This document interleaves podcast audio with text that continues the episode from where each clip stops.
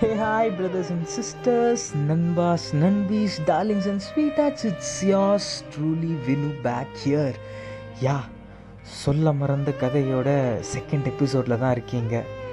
Last எபிசோடில் அபிக்கிட்ட வரும்னு அவள் எவ்வளோ இம்பார்ட்டண்ட்னு அவள் கண்ணை பார்த்து அவன் சொல்கிறப்போ அந்த ஃப்ரேம் அப்படியே ஃப்ளாஷ் கட் ஆகி மறைஞ்சிருது.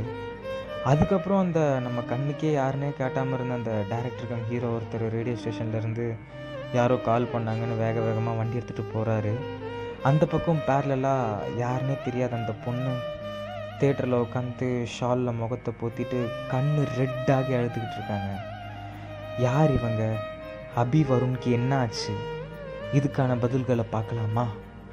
சொல்ல மறந்த கதையோட செகண்ட் எபிசோட் மன்னிப்பாயா? வருண் அண்ட் அபியோட லவ் அப்படியே ஒரு செம்ம ஃப்ளோவில் போயிட்டுருக்கு எப்போ வரும்னு அவன் அம்மா அப்பா இல்லை பாசம்னா என்னன்னு நீ வந்ததுனால தான் அப்படின்னு ஒன்று இருக்குன்றதே ஞாபகத்தில் வருதுன்னு சொன்னதும் மொத்தமாக உடஞ்சி போன அபி அவ கண்ணில் தண்ணி நிற்க வாயில் அந்த பொய்யான சிரிப்பை வருண்கிட்ட காட்டிட்டு அந்த நிமிஷமே ஒன்று முடிவு பண்ணுறான் இவனுக்கு இனிமேல் லைஃப்பில் கஷ்டம்னு ஒன்று வந்தால் அது அவன் தனியாக ஹேண்டில் பண்ணக்கூடாது. எல்லா கஷ்டங்களையும் அவன் கூடவே இருக்கணும். இனிமேல் தனிமைன்ற ஒன்று அவன் லைஃப்பில் இருக்கவே கூடாதுன்னு நினைக்கிறான். நாள் போக போக வருஷம் போக போக இன்னும் அபி வருண்க்கு நெருக்கமாகிறான். வருண் அவனோட அம்மா இறந்து போனதும் மறந்து போயிட்டு அவன் அபியை தான் அபிமா அபிமான்னு கூப்பிடுற அளவுக்கு அபி அவனுக்கு மொத்த அஃபெக்ஷனையும் கொடுக்குறான். வருஷங்கள் ஓடிச்சு. வினு டிகிரி முடிச்சுட்டு ஒரு டேரக்டர்கிட்ட அசிஸ்டன்ட் டேரக்டராக வேலைக்கு சேர்ந்து அப்படியே ஆக்டிங்க்கு சான்ஸ் தேடிக்கிட்டு இருக்கான் அவன் டெய்லி செலவுக்காக தான் அந்த டேரக்டர்கிட்ட அசிஸ்டன்ட் டேரக்டராக இருக்கிறான். அபியும் அவளோட டாக்டர் டிகிரியை முடித்து கொஞ்ச நாள் ஆனதும் அபி வீட்டில் அலையன்ஸ் பார்க்க ஆரம்பிச்சிடுறாங்க.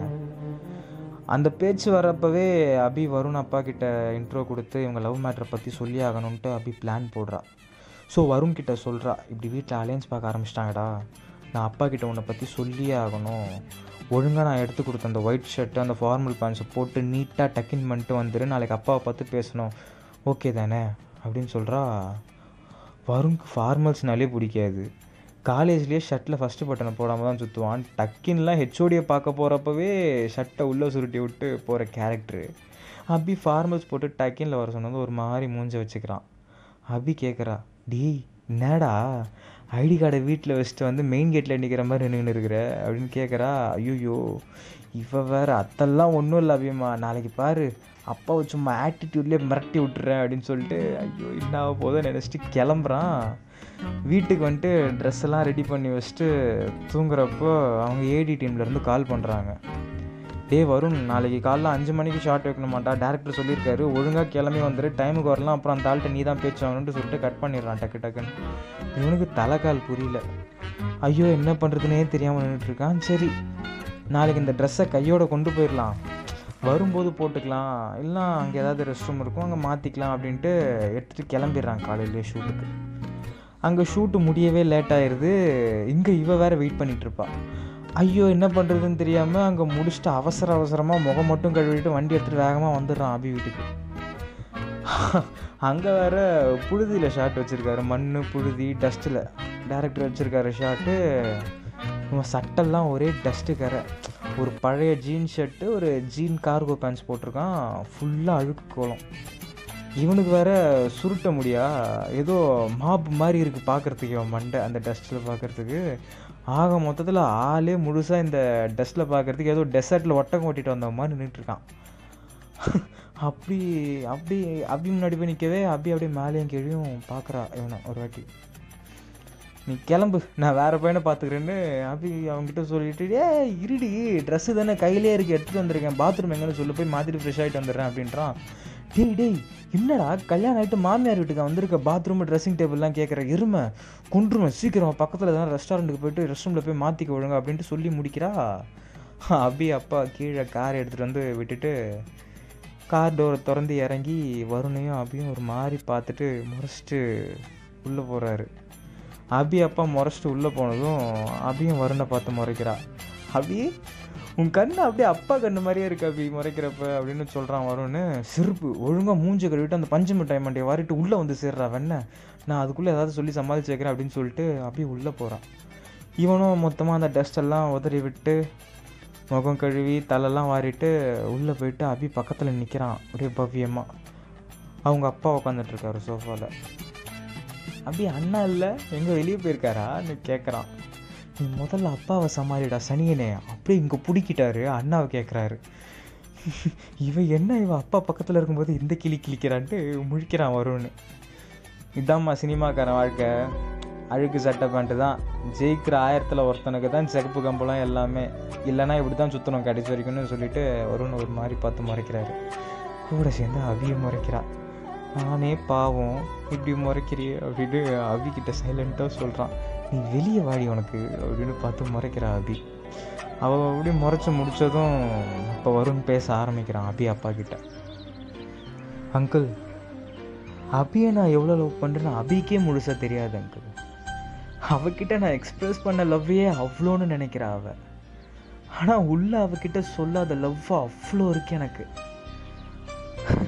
நம்ம கிட்ட இருக்கிறது ஒரே லைஃப் அங்கிள். அடுத்து வாழ போகிற அந்த நாற்பது வருஷ வாழ்க்கையை நம்மளை நல்லா தெரிஞ்சு அவ்வளோ புரிஞ்சு நம்ம பேலன்ஸ் லைஃப் இவங்க கூட ஸ்பெண்ட் பண்ணால் அவ்வளோ அழகாக இருக்கும்ன்ட்டு நம்ம ஆசைப்பட்டு பிடிச்சவங்களோட வாழாமல் ஏதோ ஆள் யாருன்னே தெரியாமல் புதுசாக ஒருத்தனை பிடிச்சி கல்யாணம் பண்ணி அதுக்கு முன்னாடி கல்யாணம் ஆன உடனே ஹிஸ்டரிக்காக ஒரு ஃபஸ்ட் நைட்னு ஒன்று ஏற்பாடு ஏற்பாடு பண்ணி அதில் யாருனே தெரியாதவன் வந்து தொடுறப்போ அந்த பொண்ணோட மைண்ட் செட் எப்படி அங்கிள் ஏற்றுக்கும் அதை?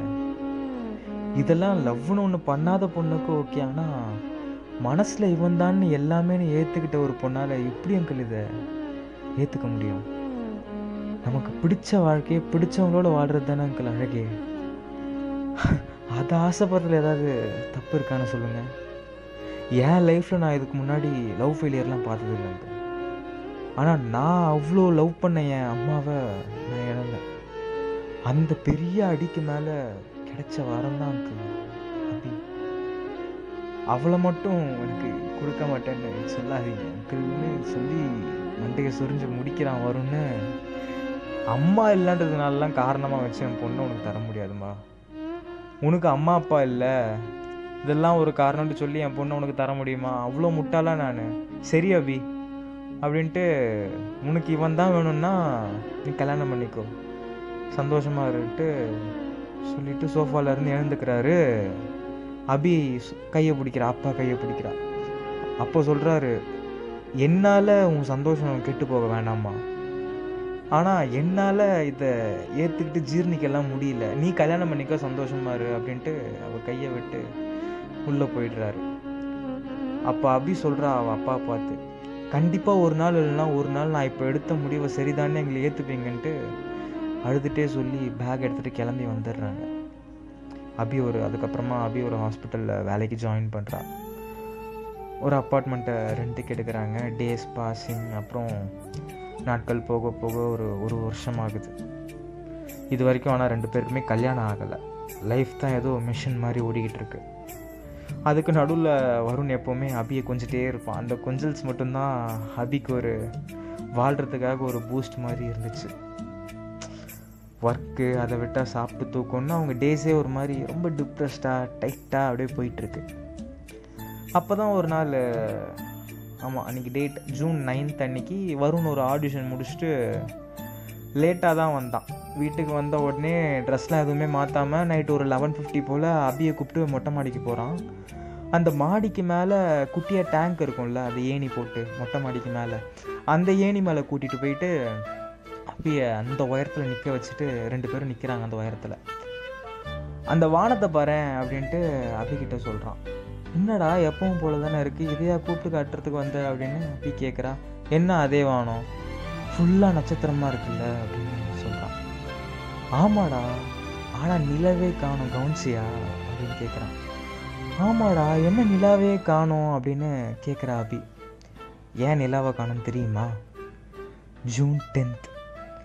அபின்ற நிலாவுக்கு பர்த்டே ஸோ அவ்வளோ அழகாக இருக்க இடத்துல நம்ம வந்து எதுக்கு நம்ம மூக்கை உடச்சிக்கணுன்ட்டு சொல்லி நிலா வராமல் போயிடுச்சு அப்படின்னு சிரிச்சுட்டு அங்கே டேங்க்கு பின்னாடி மறைச்சி வச்சுருந்த பிளெயின் கேக்கில் அந்த பிளெயின் கேண்டில் ஒரு குட்டி கேண்டிலை ஏற்றி அதை அந்த டேங்க் மேலே வச்சுட்டு ஊதுங்க தேவதையே அப்படின்னு சொல்லிட்டு அவள் சைடில் வந்து நிற்கிறான் இந்த பிரச்சனைகளில் அபிக்கே அவளோட பர்த்டே மறந்து போயிட்டு கண்ணில் லைட்டாக தண்ணி வருது. அந்த கேண்டில் ஊதுறா அப்படி குனிஞ்சு. கரெக்டாக அவள் கேண்டில் ஊதுறப்போ அவள் கழுத்தில் வரும் தாலி கட்டுறான் அவள் மேலே எழுந்து நிமிந்து பார்த்து ஆல்ரெடி அவள் கண்ணில் தண்ணி நிற்குது இப்போ தாலி கட்டினதும் மொத்தமாக அழுதுடுறா அவன் தோளில் சாஞ்சு. ஏய் பொண்டாட்டி ஏண்டி அழற? இதுக்கு ஏண்டி அழணும்? இதுக்கு சிரிக்கணும்டி. இப்போ அஃபிஷியலி யுவர் மைண்ட் அவ்வளோதான் இதுக்கே அழுதுகிட்டு இருக்க? அழக்கூடாது. அப்படின்ட்டு அவளை கன்சோல் பண்ணுறான் இங்கே வா. இங்கே வா இங்கே பாரு அப்படின்ட்டு அவள் முகத்தை அவன் ரெண்டு கையால் தூக்கி கண்ணை பார்க்குறான்.